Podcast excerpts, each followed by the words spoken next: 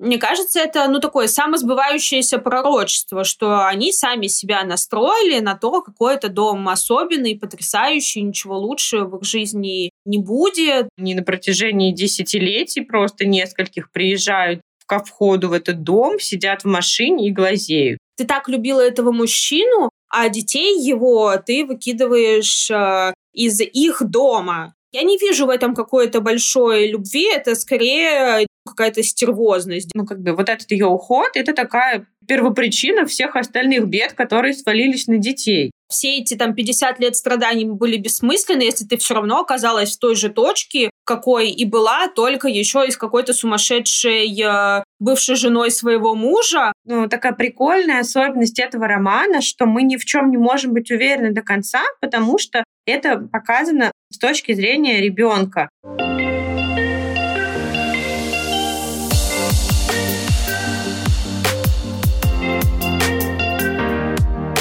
Привет, это Юля, Катя и наше литературно-психологическое шоу «Книга отзывов». Здесь мы делимся субъективными впечатлениями о книгах, а потом пытаемся оценить героев с точки зрения современной психологии. А вообще наша цель — это вдохновить себя и вас больше и вдумчивее читать. И еще мы очень жаждем дискуссии, обратной связи, которую вы можете оставить в нашем телеграм-канале, ссылка на который будет в описании. Можно писать нам в личные сообщения и писать комментарии в Apple подкастах, ставить звездочки там, а в Яндексе ставить сердечки. А еще мы хотим сразу поблагодарить всех, кто уже это все сделал. Наши сердечки в Яндекс подкасте понемножечку, но растут. И спасибо каждому, кто это сделал, и за каждый комментарий и звездочку в Apple тоже. Спасибо, вы нас очень поддерживаете. Что мы сегодня будем обсуждать? Мы будем обсуждать снова большой роман. Это «Голландский дом» Энн Пэтчет. А эта книга, мне кажется, была прям на слуху в прошлом, позапрошлом году, но до сих пор ее можно активно встретить даже в разделе новинок в книжных магазинах. Я думаю, надо кратко рассказать, о чем она. Итак, собственно, «Голландский дом» — это такая семейная сага, рассказанная от лица Дэнни Конроя, одного из главных героев. Он рассказывает историю себя своей сестры Мэйв, и в целом своей семьи, которая связана, собственно, вот с большим, громадным голландским домом. Не будем углубляться в описание, почему он так называется. Об этом есть в книге. Если вы захотите, вы сможете прочитать. Собственно, краткий сюжет. Мама Дэнни и Мэйв оставила их, когда Дэнни был совсем малышом, потому что она не могла выносить роскошь этого самого голландского дома и хотела помогать бедным в Индии. Поэтому она оставила двоих детей, мужа и уехала. Мы стараемся безоценочно рассказывать этот сюжет, поэтому она оставила двоих детей, всю свою жизнь, все свои ответственности и обязательства, улетела в Индию спасать детей. Отца зовут Сирил, а он какое-то время живет с детьми, потом приводит в дом женщину, твою новую жену Андреа, с э, двумя ее дочками. Начинается такая небольшая история Золушки. Собственно, какое-то время они живут все вместе. Андреа к Дэнни Мэйв не проявляет никакого особого интереса и благожелательности. Они ей отвечают взаимностью, как они существуют. Потом отец умирает. Выясняется, что он оставил все свое состояние, все свои дома, бизнес свой строительный и все остальное своей жене ну, как бы не по собственной воле, она оказалась очень умной женщиной и как-то все подсуетила так, что по умолчанию все отошло ей. Ну, там, на самом деле, мне кажется, он как бы в здравом уме же это все делал. Мачеха через несколько дней после похорон сказала, это мой дом, вы мне не нравитесь, поэтому вы свободны, живите своей собственной жизнью. Мэйв уже совершеннолетняя к этому моменту, поэтому она забирает брата, машину, и они уезжают. Такая завязка, и дальше мы наблюдаем, как складывается жизнь героев на протяжении почти, наверное, 40 лет. Ну, какой-то такой 30-40 лет, там временной промежуток достаточно длинный. Помимо главных героев, там есть еще основные разные служанки, которые работали раньше в голландском доме. Все персонажи книги, они в разной мере помешаны на доме. И это тоже такой лейтмотив. Можно даже сказать, что дом — это один из персонажей этого романа. Да. Мне кажется, стоит просто сначала сказать, понравилась нам книга или не понравилась. Мне очень понравилась. Я ее читала с большим удовольствием, прочитала ее быстро. Мне кажется, что она очень классная и так мастерски написана. То есть, что автор профессионально подошел к делу, подошла. Я могу эту книгу всем порекомендовать любителям хорошей литературы, даже если вот не разбирать ее по косточкам, а просто сказать, что это классная книга, ее приятно читать, она интересная, но при этом не нудная. То есть, несмотря на то, что много разных тем, много есть о чем поспорить, порассуждать, она не тяжелая.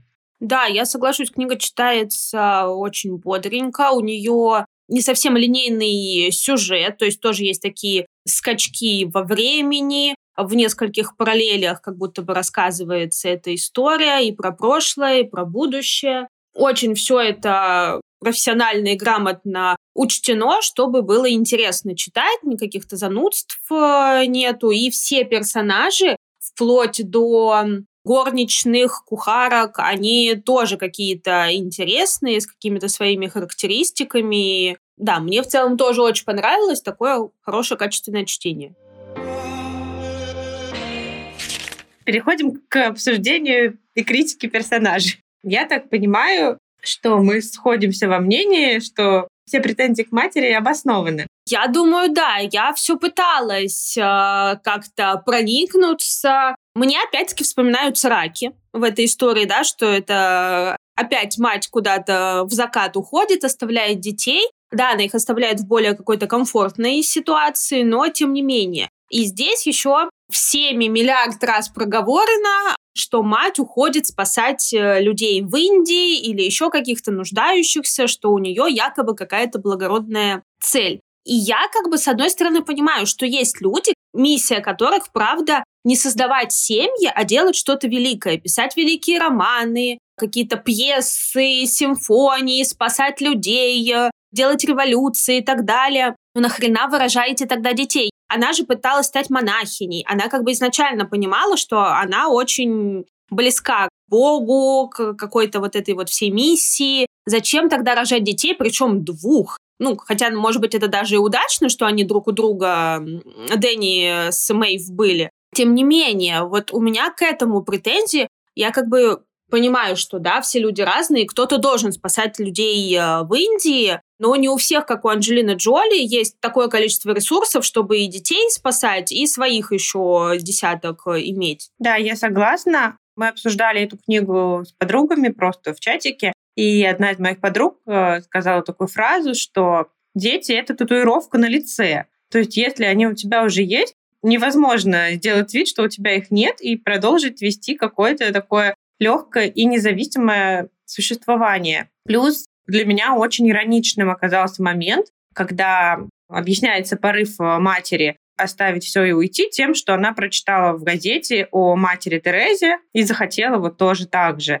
Потому что именно этой женщине принадлежит супер знаменитая растиражированная цитата если ты хочешь осчастливить мир, иди домой и люби свою семью, которую все ставили к себе в статусе ВКонтакте. Мне кажется, это на самом деле так, что нужно начинать со своего маленького мирка и оставить двоих детей. Это совершенно точно не тот путь, который делает тебя каким-то классным человеком. Плюс э, я прочитала интервью или как-то статью о писательнице, о Бен Пэтчет, где она говорит о том, что она сама написала роман, прочитала его и стала переписывать отдельные куски, потому что ей хотелось создать образ э, как раз Элны Конрой, матери, так, чтобы она вызывала какое-то сопереживание. Она считает сама, что у нее не получилось. То есть она рассказывает там, что она прочитала роман свой собственный, потом попыталась представить всех своих знакомых женщин, у которых есть несколько детей или один ребенок, и как бы она к ним отнеслась, если бы они вот ради благой цели бросили вот этих конкретных детей и ушли. И что она поняла, что она сама злится в этой ситуации на этих женщин. И мне кажется, еще прикольно написано, что мы не понимаем сами отношения писательницы к э, героине, к вот этой вот, к матери, потому что она транслирует отношения как бы через Дэнни, а Дэнни не очень как бы расположен вообще простить свою мать и как-то понять ее. То есть он зол и считает ее какой-то такой причиной всех этих бед. И несмотря на то, что вокруг все остальные персонажи, они постоянно пытаются ее оправдать, они ее называют какой-то святой женщиной, но на Дэнни это особо не влияет. И мне кажется, такое писательское мастерство, что ты не понимаешь, это автор сама так думает, или это только ее персонаж. Мне было прикольно, что мы сами должны делать вывод об этом. Поэтому я сама считаю, что ну, как бы вот этот ее уход — это такая первопричина всех остальных бед, которые свалились на детей. А я считаю, что первая причина всех их бед – это вообще брак этих людей, потому что они изначально были очень из разного теста. Он ее вытащил из э, как бы монастыря, в который она пошла осознанно. Он ее зачем-то оттуда вытащил. Они прошли пол Нью-Йорка ногами, и после этого решили, что они созданы друг для друга. Романтическая история. Слишком сомнительно. Они не так долго, а хотя нет, они, получается, долго жили вместе, если Мэйв было лет 10, да, наверное, когда мать ушла. Каждый, мне кажется, день было очевидно, что они очень проразные. Он про вот это вот добывательство, больше там домов, квартир, денег, а она абсолютно про другие ценности. Он ей купил этот дом, он ей купил там какую-то огромную спальню, еще что-то, а ее это все не радовало. Это вот какие-то супер разные языки любви. Не понимаю такую женщину. Да, я тоже, но они вообще друг друга не понимали, и, на мой взгляд, первопричина в этом. Зачем выходить замуж за человека, который, очевидно, абсолютно не подходит тебе, и еще и заставляет тебя пол Нью-Йорка ногами пройти. Да, кстати, тоже. И там еще, мне кажется, такой момент о доверии в семье можно было бы обсудить. Ну, не хочется, если честно, подробно, но что жена даже не знала, что он уже разбогател настолько, что они могут купить себе громадный трехэтажный дом с огромной территорией.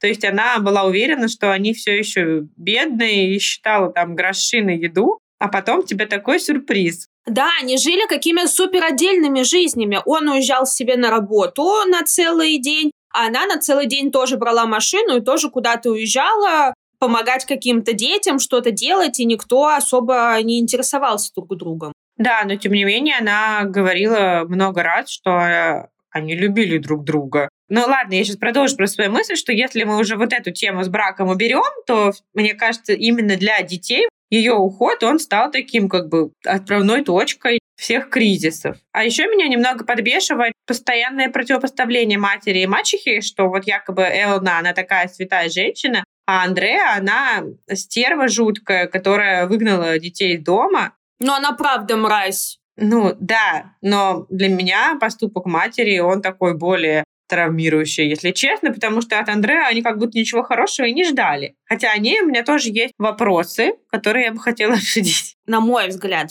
причина травма у детей — это даже не уход матери, а именно то, в какой ситуации она их оставила, с каким отцом она их оставила. Потому что на самом деле для ребенка, ну, как показывают последние исследования, огромной разницы нет. Мать — это отец, дедушка, бабушка, им важен значимый взрослый. И если удастся заменить э, мать на какого-то другого человека, значимого взрослого, там, бабушку, дедушку, отца, все может пройти в психике ребенка абсолютно нормально. Будет выстроены нормальные отношения с миром, доверие миру и так далее, потому что ребенок не будет себя чувствовать э, брошенным, если у него есть значимый взрослый любого пола и любой там приближенности кровной. А тут именно косяк в том, что была мать, якобы такая теплая, вся принимающая и любящая, она ушла, и ее место осталось пустым. То есть, да, у них были кухарки, но это другое. Просто не было значимого взрослого, отец был супер далекий, безэмоциональный. Опять-таки, он зарабатывал дома, квартиры и деньги, которые потом прекрасно ушли Андрея все. Ну, кстати, вот именно поэтому а, Дэнни говорит, что он не сильно страдал по поводу ухода матери, потому что у него Мэйв была как раз вот этим значимым взрослым. То есть она ему там сбивала температуру, проверяла уроки и в целом опекала его. А то есть для нее как раз не осталось такого взрослого. То есть она, грубо говоря, стала взрослым а, каким-то персонажем в 12 лет или во сколько для своего брата, ну да, она как бы матерью стала для него. По поводу отца у меня, кстати, нет четкого вообще мнения и позиции, потому что какие-то флешбеки в прошлое воспоминания Мэйв, например, они нам дают понять, что вообще-то он не был таким совсем чурбаном бесчувственным. Но мне кажется, так же, как и у Ки в раках. Он там неделю с ней поплавал на лодке, а потом опять-таки в закат куда-то ушел, и это не делает его отцом, да. Отец также должен заботиться о своем потомстве, которое он настругал. Причем я так подозреваю, что опять-таки это потомство было по его инициативе как бы создано, он там забрал ее из монастыря, повел э, и сказал рожать детей. Ну, то есть в моей картинке мира примерно так это было. Ну, как бы если бы была мать, окей, его роль вот этого добытчика была бы абсолютно уместна. Но когда у тебя вот изъяли мать из семьи, ты должен на себя э, перенять часть обязанностей, а не жить абсолютно так же, если бы эта мать была не совсем с тобой согласна в сравнении, потому что Киев все-таки находился вообще в ситуации выживания. Здесь немного другое, и мне кажется, это там 60-е годы примерно, или даже раньше, то есть это послевоенное время, когда распределение ролей в семье было очень традиционным, и поэтому я думаю, что отца никто ну, как бы не научил быть вот таким отцом, и что в его голове он делает реально все, что мог. То есть он знает, что дети накормлены, что у них есть ужин, что они ходят в школу, в моей вот картинке он как будто бы вот как может в силу того, что его никто не научил, он пытается проявлять, что он берет там Дэнни с собой, собирать арендную плату, какие-то попытки. А как ты себе объясняла то, что, ну, как бы отец всячески избегал Мэйв? По всей книге было, что Мэйв ждала, что он у нее что-то спросит, поинтересуется, но он так больше ни разу, кроме там одного вечера, и не спросил у нее про учебу. Она очень хотела его впечатлить постоянно было, что она его хотела впечатлить там своей математикой, своей учебой, своей работой. И вся ее жизнь, она была про впечатление отца и ожидание матери. Я почему-то на этом вопросе не сильно сфокусировалась. Мне кажется, то, может быть, действительно, да, говорили же, что они очень похожи с матерью. Может быть, ему больно было на нее смотреть. То есть, потому что я убеждена все-таки, что он ну, как бы достаточно трепетно относился к своей жене. То есть, наверное, он не понимал ее, но какие-то чувства у него к ней явно были. На мой взгляд, он старался как мог в рамках своего вот эмоционального диапазона. То есть, в принципе, мне кажется, что он просто вот такой человек, которого не научили, он там был на войне, и вот это вот все. И ему казалось, что вот он купил дом жене, научил ее водить, отдал дочь э, в хорошую школу, и я думаю, что даже приход вот этой вот э, мачехи он воспринимал тоже, как будто бы он это для своих детей делает лучше, что он приводит женщину в дом, которая будет о них заботиться что он не допускал мысли, что без нее им, может быть, лучше было. Да, что Дэнни, возможно, и хватило, как бы у него была Мэйфи, у него был какой-никакой отец. Там раз э, в месяц, они там проводили как-то время, плюс там еще какие-то у него были воспоминания. А Мэйф, она реально как трава придорожная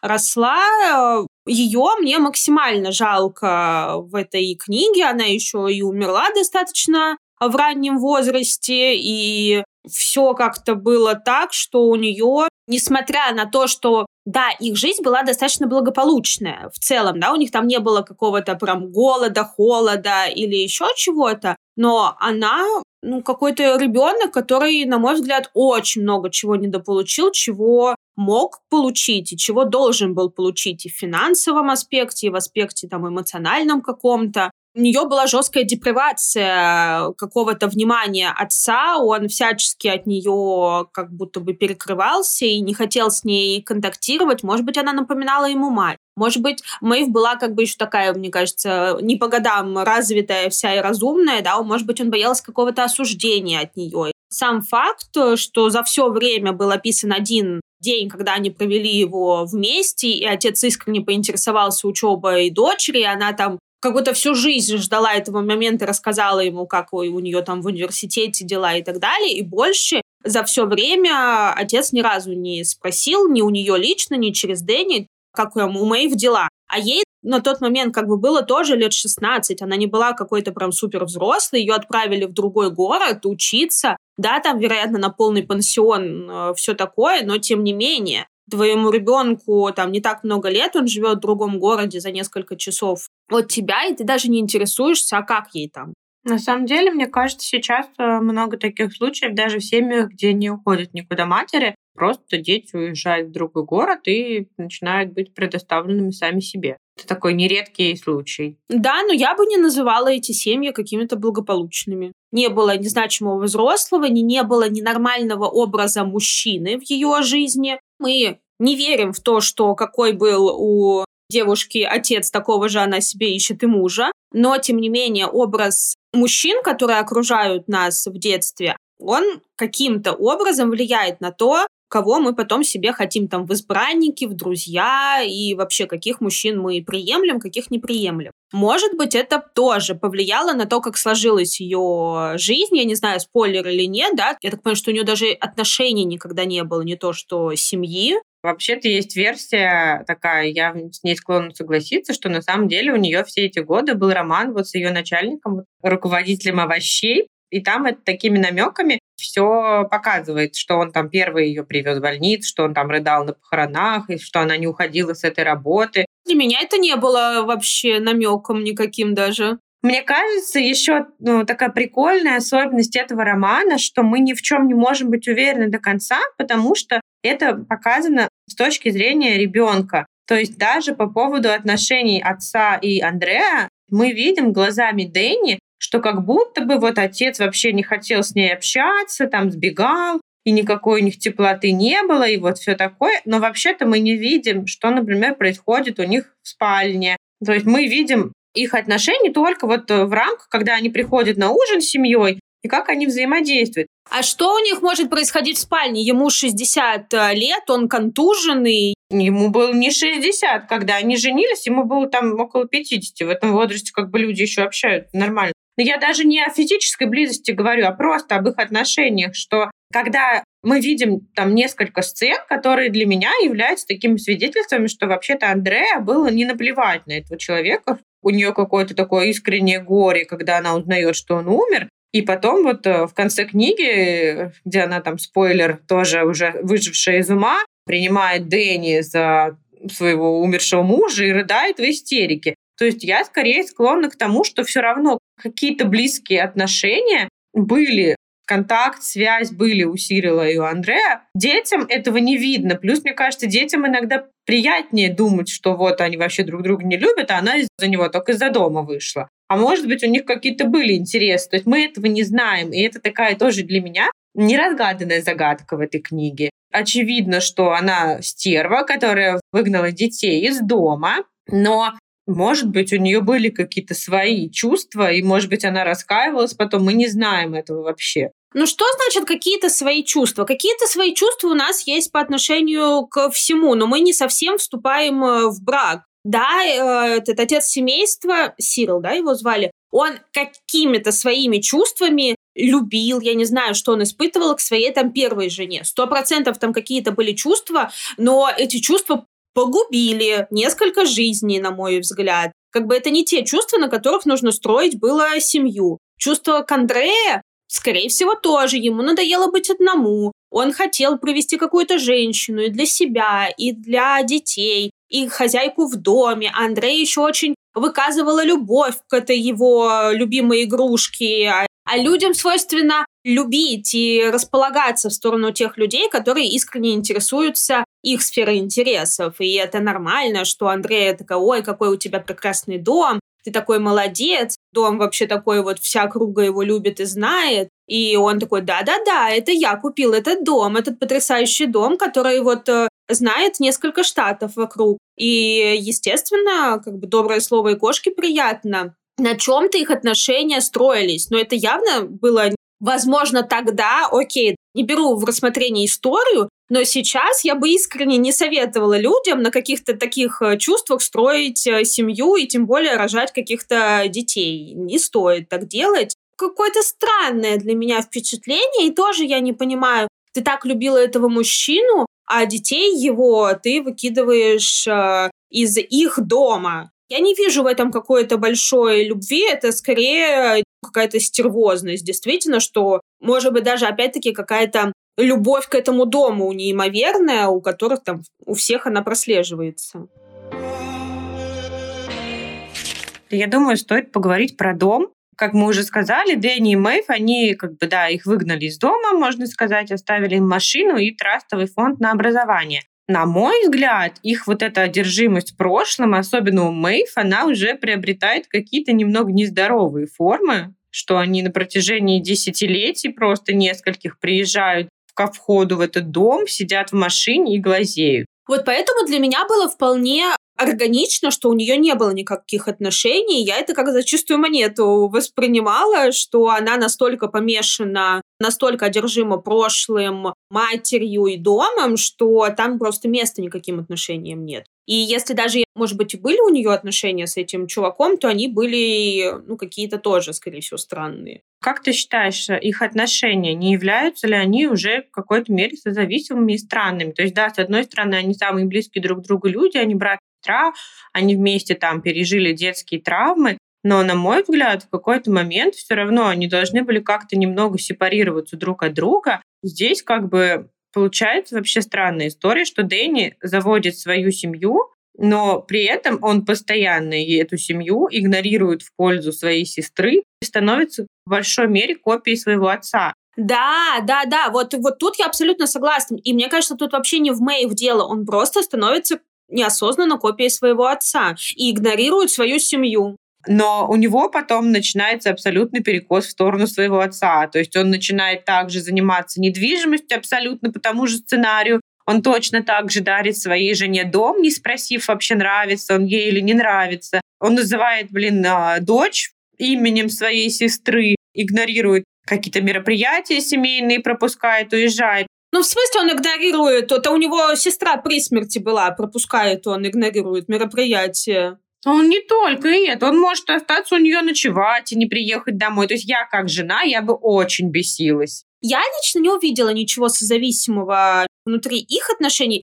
У них созависимые отношения с домом. Это сто процентов. У них у всех практически в этой книге созависимые отношения с домом. Просто я считаю, что когда ты заводишь свою семью, где у тебя жена, дети, ты должен в приоритет ставить эту кусок, а не, например, там уезжать, оставлять семью к родителям, например. Для меня это странно когда ты обедать ходишь не к жене, а к маме?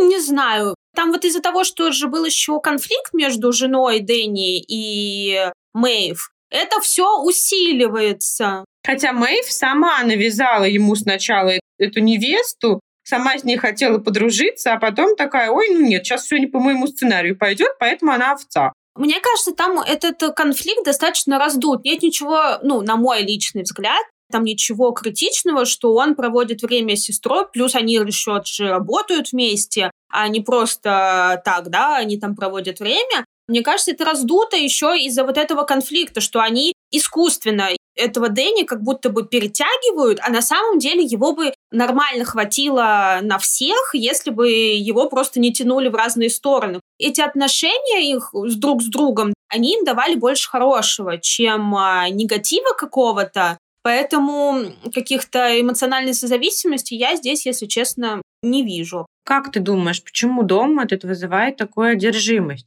То есть я как бы в целом могу это очень понять, потому что я фанат домов, жилищ. Для меня вообще там переезд всю мою жизнь, любой, даже там в рамках одной улицы вызывал чувство отчаяния, рыдания и все такое. Поэтому я в целом могу понять. Плюс вот такие старинные какие-то роскошные дома, это такое тоже какой-то триггер-пунктик для меня. Я понимаю, почему там кухарки годами вспоминают, там, где что лежало, как они что делали. Но все равно, как будто бы это становится совсем уже неадекватным. И сразу спрошу про концовку. На мой взгляд, она немного выбивается и вообще какая-то слишком непонятная сладкая концовка. А для меня она мега трагичная просто. Она про то, что за что боролись, на то и напоролись, и вообще все было бессмысленно. Все эти там 50 лет страданий были бессмысленны, если ты все равно оказалась в той же точке, какой и была, только еще из какой-то сумасшедшей э, бывшей женой своего мужа, а не со своими любимыми детьми и в свои там лучшие годы.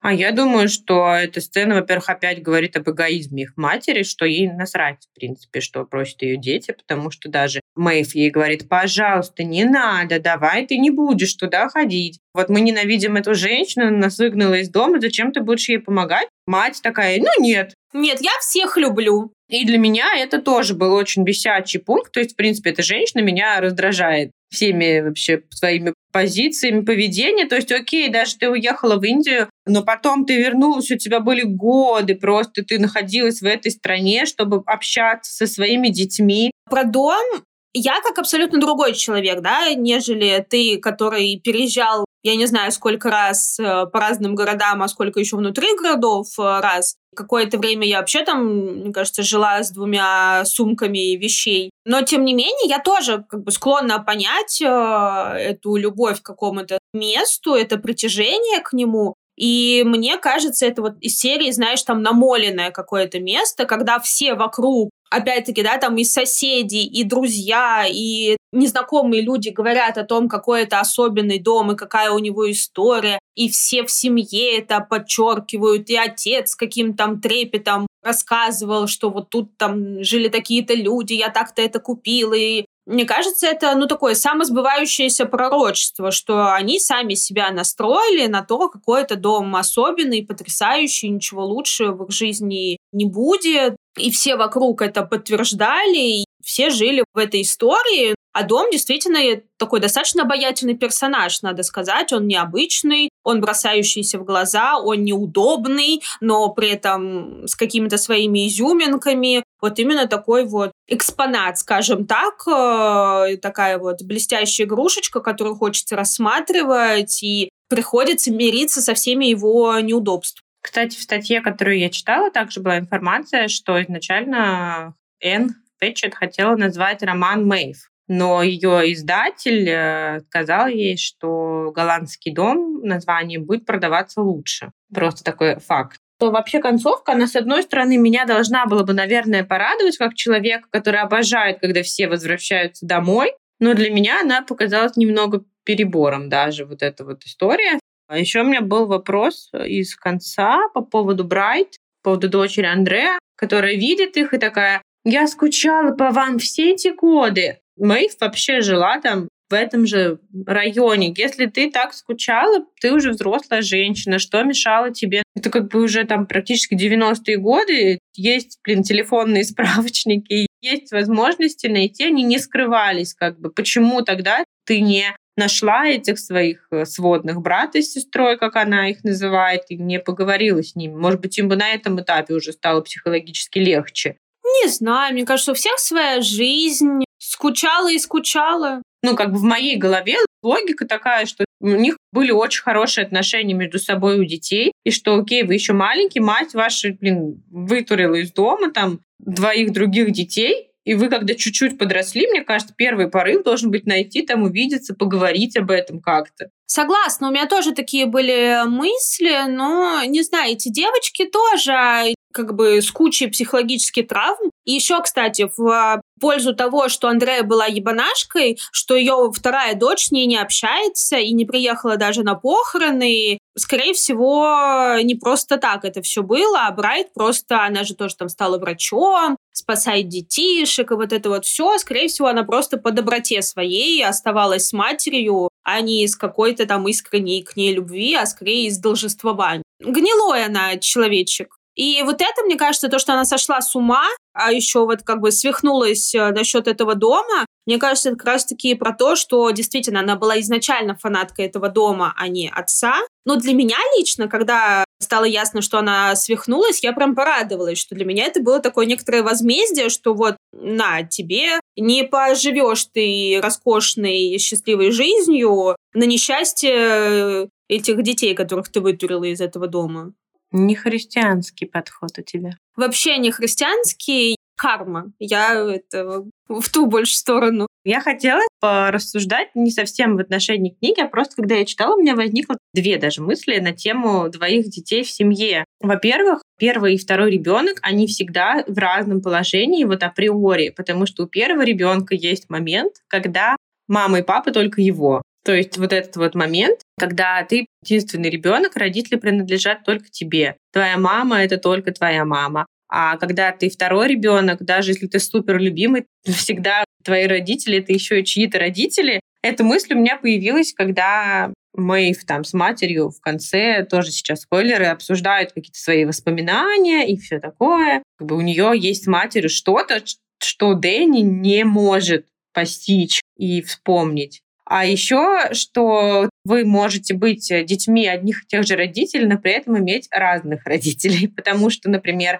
первый ребенок рождается в семье супер любящих друг друга мамы и папы, молодых, там задорных, которым с ним ходят в походы, в приключения, устраивают веселые праздники, и он вспоминает их с ощущением, что это супер детство. А, например, младший ребенок рождается через 10 лет, когда у родителей уже такие охладевшие друг к другу, у них куча проблем, там забот, спина болит и их интересует только, чтобы вот он поел и уроки выучил, и он думает, блин, почему у меня такие душнилы родители, соседа моего веселая семья, а у нас нет. И они вообще на разных полюсах. И мне кажется, в этой книге было такое, когда Дэнни говорит, я научился воспринимать эту женщину как мать Мэйв.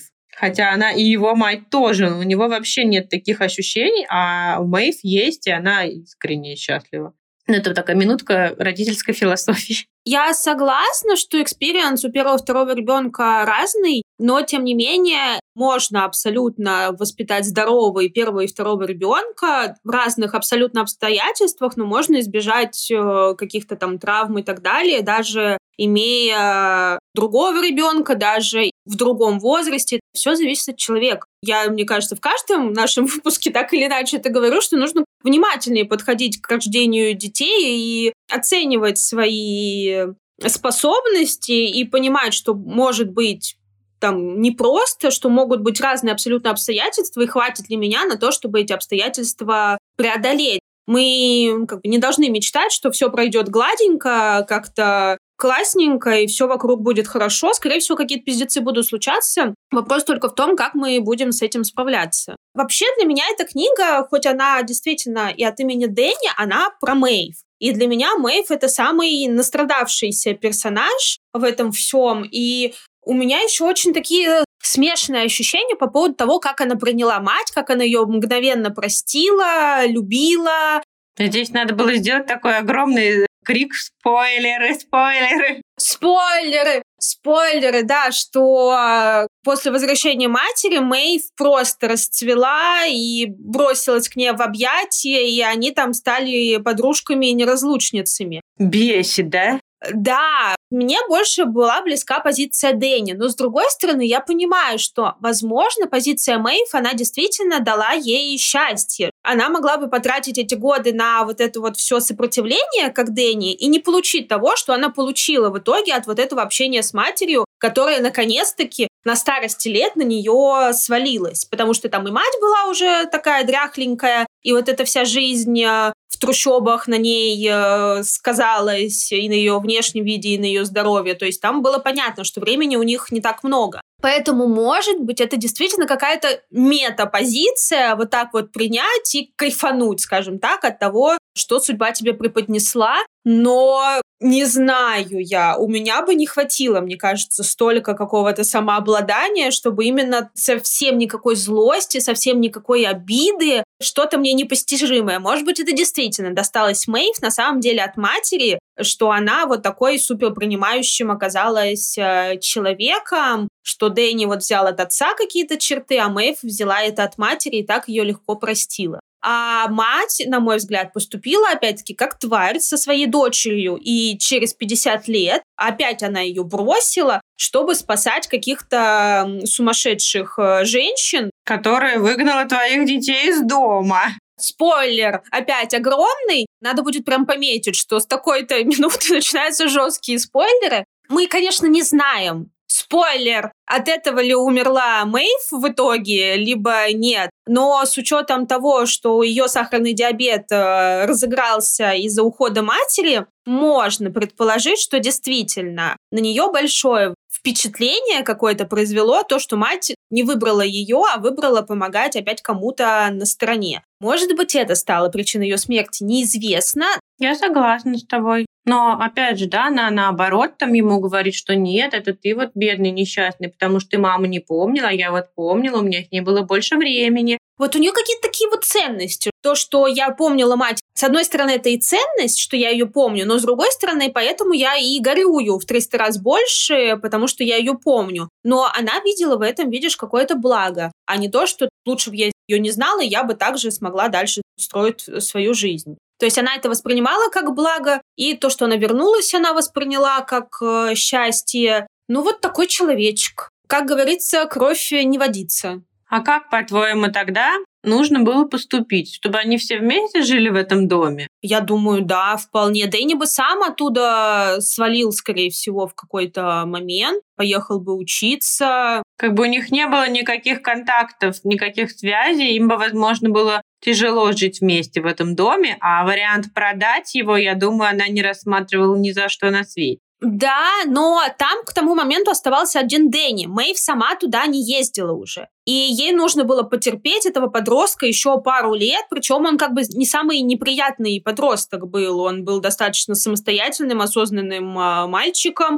Все обслуживание его лежало абсолютно на кухарках и вот этих домоправительницах. И дом — это все-таки, извините меня, какая-то не хрущевка двухкомнатная, что они бы там каждый день э, в одном туалете зубы чистили. Абсолютно нет, они бы мне кажется, вообще могли бы там не пересекаться, поэтому я не вижу в этом какой-то большой проблемы. Я думала о том, как правильно бы этот дом должен был наследоваться. То есть это действительно, на мой взгляд, проблема, когда два вот таких вот есть претендента, там двое детей, тут двое детей, кому бы он потом отошел, это вот действительно какой-то вопрос, а пожить в нем все вместе, мне кажется, в этом не было проблемы. Там же еще был вот этот момент, может быть, он правда был важный. Что они ей не сказали, что он умер? Я тоже про это хотела спросить, что она психанула. Да, что как будто в этом была причина, что она реально психанула, и на фоне ну, какого-то горя, какого-то потрясения, действительно, она могла вот так поступить. Но все равно, это и характеризует ее не как хорошего человека. Ну, то есть у меня был вопрос, как бы все могло пойти,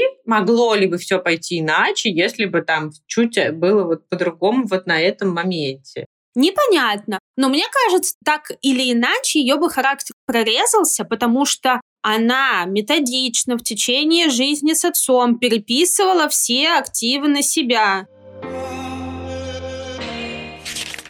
Ну что, будем оценки выставлять? Ну, давай. Я бы поставила прям восемь с половиной, мне кажется. Может быть, даже 9 из 10, потому что это действительно интересно, многогранно. Есть такое ощущение, что ты читаешь что-то качественное. Стоит сказать, что «Голландский дом» был номинирован на Пулитцеровскую премию. Он там был списке бестселлеров «Нью-Йорк Таймс», там обласкан критиками, то есть это уже такая признанная литература, которая, наверное, станет, может быть, какой-то своеобразной классикой через годы. Поэтому я тоже ставлю девятку. Бал я снимаю только потому, что меня немного подбесила концовка. На мой взгляд, она немного перебор. Вот. Но это действительно очень качественная литература. Такая профессионально написанная, с классными приемами, то нет никаких плоских персонажей, нет никаких э, очевидных ответов, ты практически над каждой главой можешь поспорить и порефлексировать. Да, да, я абсолютно согласна. А для меня финал абсолютно трагичный, никакой сладости я в нем не увидела, и он, ну, на мой взгляд, достаточно неожиданный, что все вернулось на круги своя, но абсолютно убогим, уродским способом, опять с жертвами, и опять, блин, Мэйв от этого пострадала. А я почему-то была уверена, что каким-то образом они все туда вернутся, потому что, ну, это же как бы все-таки искусство, и было бы странно, если бы просто в какой-то момент они такие, ой, ну и черт с ним, больше не будем туда ездить. Так не могло закончиться, просто потому что дом еще вынесен даже в заглавие книги. То есть каким-то образом должна была история закольцеваться. То есть или он бы сгорел в конце концов, или вот что-то такое бы с ним произошло. То есть не так, что просто туда заехала новая семья счастливая с собакой, и все кончилось. Ну да, мне кажется, в любом случае это дом для странных людей. Его история, она будет связана с какими-то странными людьми, странными судьбами. И просто счастливые люди собакой туда вряд ли бы заехали. Тогда мы завершаем. Надеемся, что вам понравилось наше обсуждение. А если вы уже прочитали, то напишите нам, согласны вы с нашими мнениями или не согласны, с кем из нас вы согласны сильнее. В общем, можете поспорить. Если вы еще не читали, то мы будем рады, если вы тоже захотите прочитать эту классную книжку. И напишите нам свои впечатления в наш телеграм-канал, Apple подкасты вообще где угодно. Можно нас уже слушать, даже ВКонтакте. Хотя почему-то эта платформа у нас не пользуется популярностью. И на Spotify, на минуточку. Мы модный подкаст. Все тогда. Спасибо за внимание. Ждем обратной связи. Пока. Да, будем рады пообщаться. Пока-пока.